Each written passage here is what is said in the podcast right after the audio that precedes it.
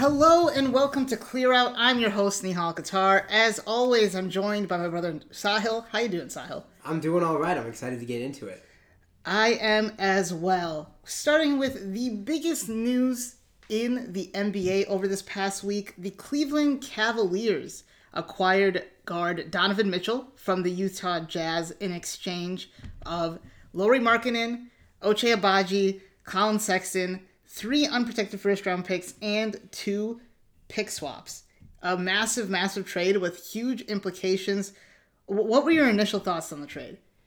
Well, I was just a bit surprised. I don't know, for whatever reason, I didn't think about Cleveland being a major player in these talks, even though it made sense kind of all along when you look back on it. But, you know, anytime you can add a player like Donovan Mitchell along with a core that's ready to not only win a bit now, but also get much better in the future with players like Jared Allen, Evan Mobley, and Darius Garland, I feel like you do it. And I really like the move for the Cavs. On the other side, I think the Jazz got quite a bit of draft equity, and it made sense to, you know, get rid of Donovan Mitchell and start this teardown that I think is going to continue over the ensuing weeks and months of this season.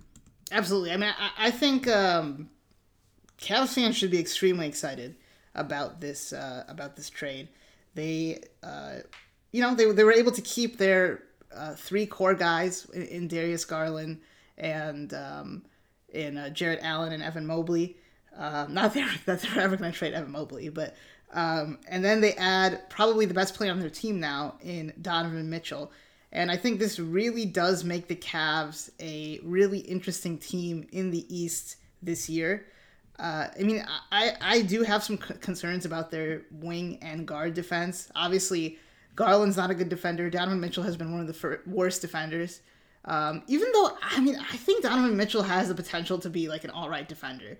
Yeah, he has a 6'9" wingspan. Yeah, that's insane. Super athletic. Yeah, exactly. So, I mean, I don't know if it's... I don't know what the deal is there. But I maybe if he can become a better defender, it'll be less of an issue this year. I do still have some concerns with the Cavs. I think they really need to upgrade their wing defense. They just, I mean, we don't really know who's going to start as their 3. They were able to keep Isaac Okoro. Maybe he does. They have Karis LeVert. Maybe they go with jumbo lineup. I mean, last year they did the jumbo lineups with Markkanen, Allen, and Mobley. Maybe they do that with Love, Allen, and Mobley. But I do think they need to add another wing defender because I don't think Chetty Osman and Karis LeVert are going to cut it. Karis LeVert's a nice trade piece. If I'm the Cavs, I'm calling every team in the NBA that has multiple wing guys, which aren't many. But, I mean, I don't know. Maybe, like, the Clippers, they'd be willing to trade someone for a scorer like Karis LeVert. Maybe even the Cavs. Or not the Cavs. The Mavs. You know, they have a couple of guys down there that can sort of fill that role, and I think they do need to upgrade their on-ball offense a little bit outside of Luka. So, I mean, those are maybe 2 options where they could look, but I do think they need to upgrade that side of the ball for sure. I agree with it. Those are areas of concern, at least at those backcourt position and at the 3 position, because I do think that if you're going to have a backcourt defense of Darius Garland, who just physically is limited and is always going to be, at best, an average defender. And Donovan Mitchell, who, as you said, has the tools, but has often, I've felt not shown the intensity on that end.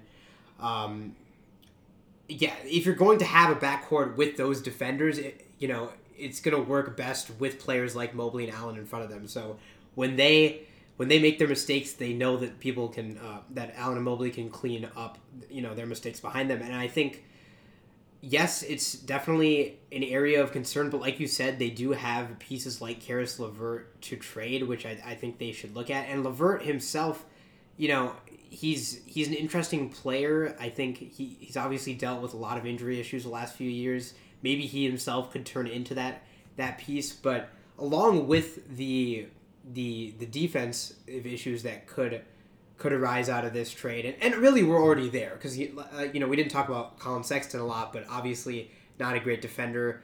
You're in this trade, you lost Markkanen, who I thought did a good job defensively last year, and but obviously, you know, any defensive drop off you're seeing there for Donovan Mitchell is going to be made up for on the other end because Donovan Mitchell is 20+ point per game scorer, proven guy, has had some great playoff moments, has had some less than great playoff moments, but, you know, a top player, and you're they didn't, you know, overall, as you alluded to before, they didn't take a lot of steps back in terms of their current roster. You lost Lauri Markkanen. That's basically all you lost in terms of your current roster. I liked Ochai. He looked really good in summer league, and I think he's a really good athlete, and I think he's gonna fit well wherever he ends up. Maybe we'll see if it's on Utah in the next few years or not. But that's just kind of the cost of getting a player like Donovan Mitchell. But anyways, a little all over the place. But I think that they should try to upgrade that defense. If they don't, I think that this roster right now is still kind of in that 4 or 5 seed range. I think they've kind of secured a non play-in spot to me. I think this roster feels like it's at that point. But shooting is another thing that maybe they could try to improve or try to get at that 3 spot, because Mobley and Allen, obviously, that's always going to be a bit limited shooting-wise, even though Mobley, the reports are that his jump shots looked really good. And I think that Mobley is just going to turn into a dynamic offensive player as well, because he has a lot of tools right now. Nothing, he's not elite at anything yet, but I think he can get to the point where he is. Yeah, I agree. As for the Jazz, as you mentioned earlier, they still have guys like Bogdan Bogdanovic, Jordan Clarkson, Mike Conley, who could be trade pieces. And then, you know, some people they got from Minnesota too that could eventually be traded on. But they've acquired 8, I believe, first-round picks this offseason from the Gobert and Mitchell trades and the Royce O'Neale trade. So I think, you know, like you said, they tore it all down, and they're kind of going with that Oklahoma City route. Well, I am interested to see, like, what are they going to do with these picks? Are they just going to wait until, like, 2027? Or are they going to try to, you know, in the next 1 or 2 years, bring in a star or two? You know, so I don't think the future is bleak for the Jazz, although I'm sure Jazz fans did not, you know, going into last season or even the playoffs, did not expect to trade their 2 best players away. You know, but I do think there is maybe reason for optimism going into the future with the Utah Jazz. Yeah, they've got some interesting players on the roster too. Jared Vanderbilt, very important player last year, for the Timberwolves last year. Colin Sexton, you know, has never been one of my favorite players, but he certainly can get a bucket and is talented. Nikhil Alexander-Walker they acquired last year, which seemed like a strange move because he's not exactly a winning player at this point in his career, but he could turn into one. And THT, who has had a kind of a weird career arc, but maybe can still figure things out. He's on the Jazz roster right now. But like you said, I think you're right to, you know, kind of wonder a little bit about what are they going to do with these picks. Are these picks going to be that great? Maybe not, these Cavs and Wolves picks. But like you said, I think they're going to be bad enough for a little bit where they can maybe get your Victor caliber player, and then you can package the rest of your picks to pair someone, a star with Victor, or, you know, or that blue chip guy that you need to draft probably with your own pick, because you know, you're probably not going to be a free agent destination in Utah. So I think first you're going to need a player through the draft from your own pick, which you should get pretty good picks if you're tanking, and then you can use those assets to round out your roster, along with the 1 or 2 or 3 guys that you're going to get through the draft, hopefully. So. Yeah, we'll see. I think Danny Ainge has done a pretty good job in terms of just getting value out of Gobert and Mitchell this summer, and I think that Jazz fans should they at least have a couple exciting players to watch this year. They also have Walker Kessler, who was the first round pick for the Timberwolves last year, so, or this past draft. So yeah, I think they've done pretty well, and. They still have Mike Conley and Bogdanovic on the roster, so we'll see what they can get out of those players. I doubt they will be on the roster by the trade deadline. Yeah, I got to be honest, I'm not a huge Walker Kessler guy, but maybe I'll be wrong with that. They did sign Colin Sexton to a 4-year, $72 million deal, so he will be in Utah for a while. Any other thoughts on this trade? Yeah, I mean, I just really like Cleveland's future going forward. I really like Darius Garland. He's one of the more crafty players, still only 22 years old, can get a lot better. And I think we were seeing last year towards the end that he's awesome, but he's not like a Luka Doncic, Trey Young. Give this guy the ball, just and he's going to create a good shot for himself or others. That's where Donovan Mitchell can lighten the load for him. That backcourt offensively, they're both going to work well off each other. They're both great shooters. They're both awesome catch and shoot shooters, and now they're going to get more of those types of shots because of each other. And I love Jared Allen as a mobile center who can play in lineups. I love Mobley to play in different kinds of lineups and switch on to a variety of different players. And he's only in his second year and obviously could have won Rookie of the Year last year. They have Donovan Mitchell right now for 3 years, and then he has a player option after that. So hopefully, they can make some deep playoff runs and this core can work because they've rebounded pretty well, after seemingly not having a good direction a few years ago. They were able to get in the James Harden trade and get Jared Allen, and they were able to select possibly the best player of last year's draft. I mean, in Evan Mobley, at least right now. I still think Cade's going to be the best out of the class, but yeah, they've done a good job. I mean, this is not just the team that LeBron James used to play for anymore. I guess we should also talk about the Knicks maybe, because it was widely reported throughout the summer that they were pursuing Donovan Mitchell. According to ESPN, early in July, the Knicks offered RJ Barrett, Obi Toppin, Mitchell Robinson, and 3 unprotected first-round picks, which to me seems like a far superior trade to the one that the Jazz just got from Cleveland. Obviously, Mitchell Robinson signed an extension, so he could no longer be a part of a deal afterwards. But RJ Barrett, you mean? No. Mitchell Robinson. Okay, yes, that is true. And then RJ Barrett's extension also complicated the trade once that happened. It complicated the trade, but that's for different reasons. Yes, yeah. Right. Sorry, my bad. No worries. Being able to get RJ Barrett to me seems like it would be a no-brainer, like from the Jazz perspective, on top of 2 other guys and 3 first-round picks. So, maybe the trade market just wasn't what it was now. What wasn't what they thought it was going to be at this point. So they got what they could. But to me, RJ Barrett and 3 first-round picks from the Knicks seems like a much better deal. Right, because those picks, exactly. Yeah, the future seems more uncertain there than in Cleveland. You do get Ochai, who I really like. Mm-hmm. And then maybe RJ Barrett, would the concern be that he would raise your floor a little too much to lose games? He's just a little farther along in his career and is already a winning player in my eyes. So I don't know. It's interesting what exactly happened. We may never exactly know how that all shook out. How do you think Knicks fans should feel, not getting Donovan Mitchell? I personally think that I don't think that's fine. Yeah, I think they should. I don't. Donovan Mitchell is a better player than RJ Barrett. I don't think it's so much of an upgrade that it's worth mortgaging your future for Donovan Mitchell. And I think the Knicks in the past have fallen for the idea of bringing in stars that are really good but aren't good enough to get to an NBA championship. And Donovan Mitchell, to me, is one of those guys. What is Donovan Mitchell going to do in New York? I mean, even if he's in New York, they're still not a top. I don't even think they're better than the Cavs without Donovan Mitchell. If the Knicks were able to get Donovan Mitchell, they possibly could still be skirting on that like play-in line, even with Donovan Mitchell on the roster. I mean, that's what I'm saying. Yeah, yeah, they probably get a little bit past that, but it's not to the point where you feel like once Donovan Mitchell is there, they're gonna grow into a core that could compete for a championship. Right. I mean, right. There's a lot more that they would have to do with that roster. And the Jalen Brunson, Donovan Mitchell, that would be a bad defensive backcourt too, of course. And there's just not enough else around them that to compensate, both defensively and otherwise, it seems like.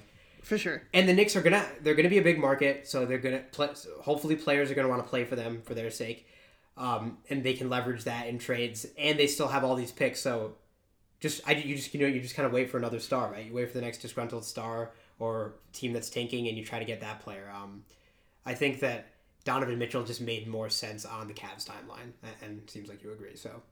Yeah, I mean, to me, Donovan Mitchell is is a piece, not like the star for a team that wants to, that has championship aspirations. Right. He's a really good piece. I mean, you know, if he's a number two option, he's probably one of the best top three number twos in the NBA.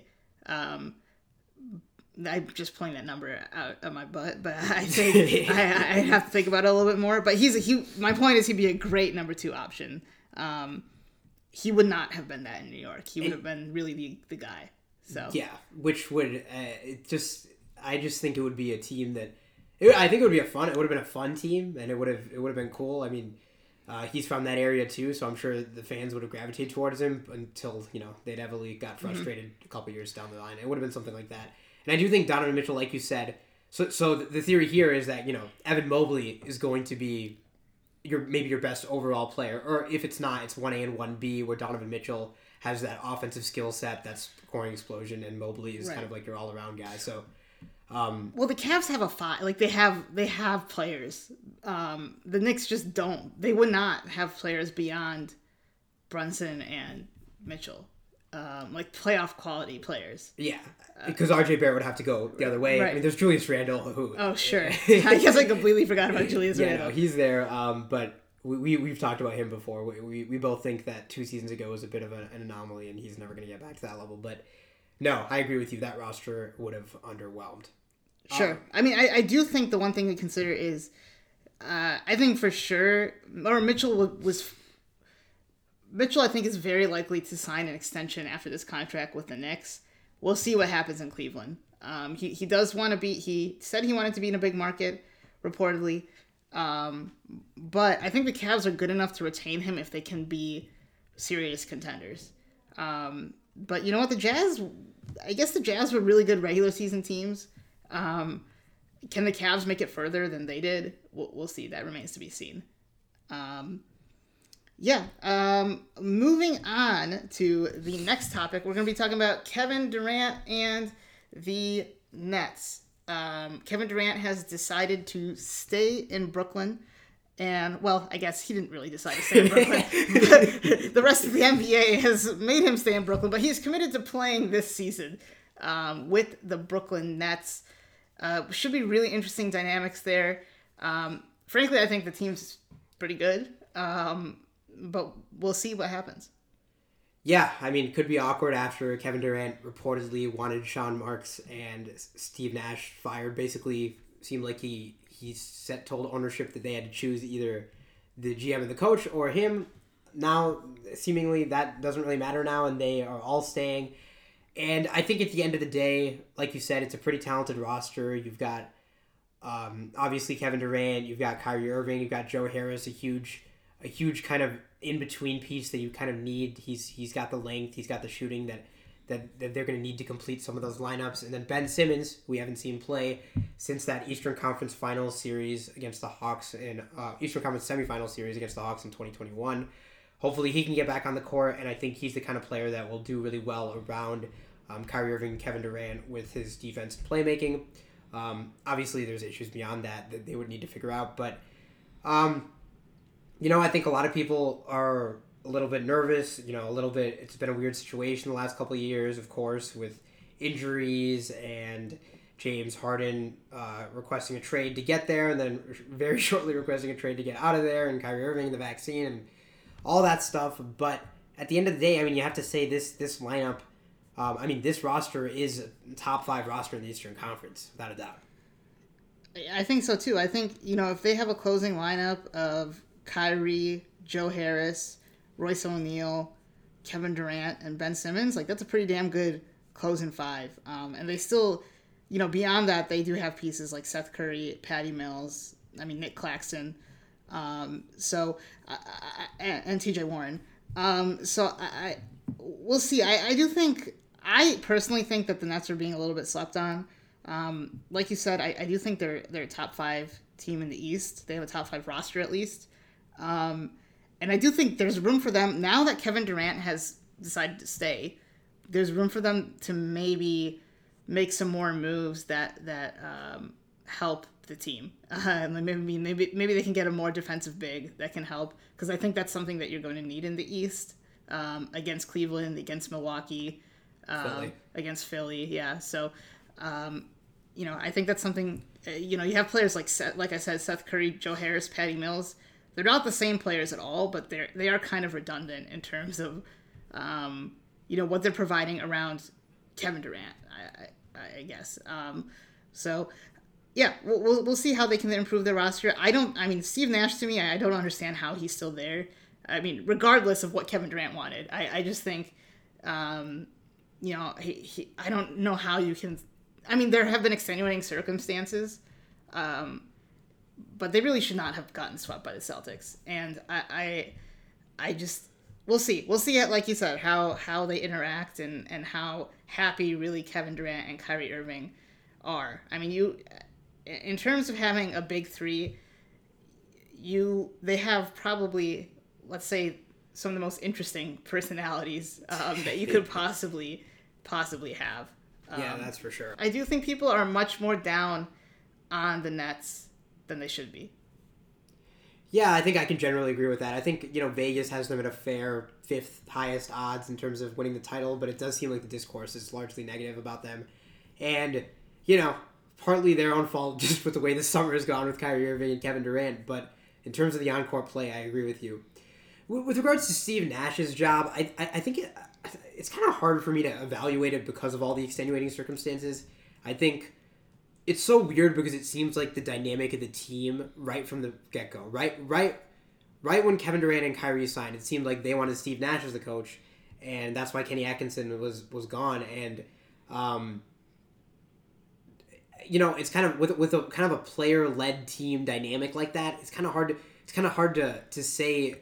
Like, is that Steve Nash's fault inherently, or is that what they needed to do to get these guys on board? Like, obviously, I think we can both agree that sometimes Kevin Durant's played too many minutes, like, in the regular season. And is that Steve Nash's fault? Is that Kevin Durant's fault? Is it both of their fault? Like, I think, and I mean, you can go back to the 2021 series against the Bucks. James Harden was playing, and I think Bucks fans were maybe happy with that, points of that series, with the way James Harden was basically on one leg. And was that James Harden's fault, or was that Steve Nash's fault? So I think there just needs to be a bit more of a balance, I think, in terms of the decision-making in Brooklyn. And I think if they can just play to their strengths on the court, they can have a good team going forward. But it'll be interesting, like you said, how they can slightly alter their roster. But I think even if they didn't, they'd be in okay shape. But maybe they are, like you said, missing a center that can bang with post-up centers in the Eastern Conference. Absolutely. And then finally, some unfortunate news coming out of Oklahoma City.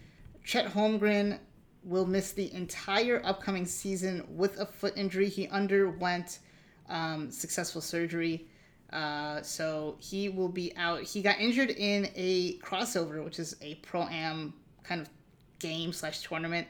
He was guarding LeBron James, and he got hurt.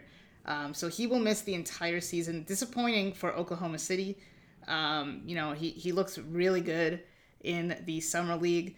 I think it would have been exciting to see him and Giddey and some of those other young guys and just see, like, what they do in Oklahoma City this year with nothing to lose. I think this all but guarantees Oklahoma City having another top 5 pick in the draft, which, I mean, maybe is good for them. Eventually they're going to have to trade some of these picks, though. This is something I just thought of while I was saying that. I wonder if we will see it built into future contracts that, like, you can't play in these games or, like, you can't play in some of these series. That's interesting. I know the NFL has stuff like that where, like, players, like, you can't play basketball. Like, you can't do, like, dangerous activities, quote unquote.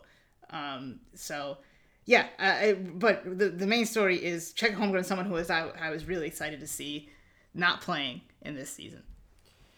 Yeah, I mean, you know, the vibe felt like it was still going to be a tank-heavy season in Oklahoma City, but I feel like I told you this at least off air. Like, I was just looking forward to seeing 1 or 2 months of basketball with Shea and Josh Giddey and Chet and Ludor, like, all on the floor and see what they can do, especially, like, in the minutes when they're on the court together.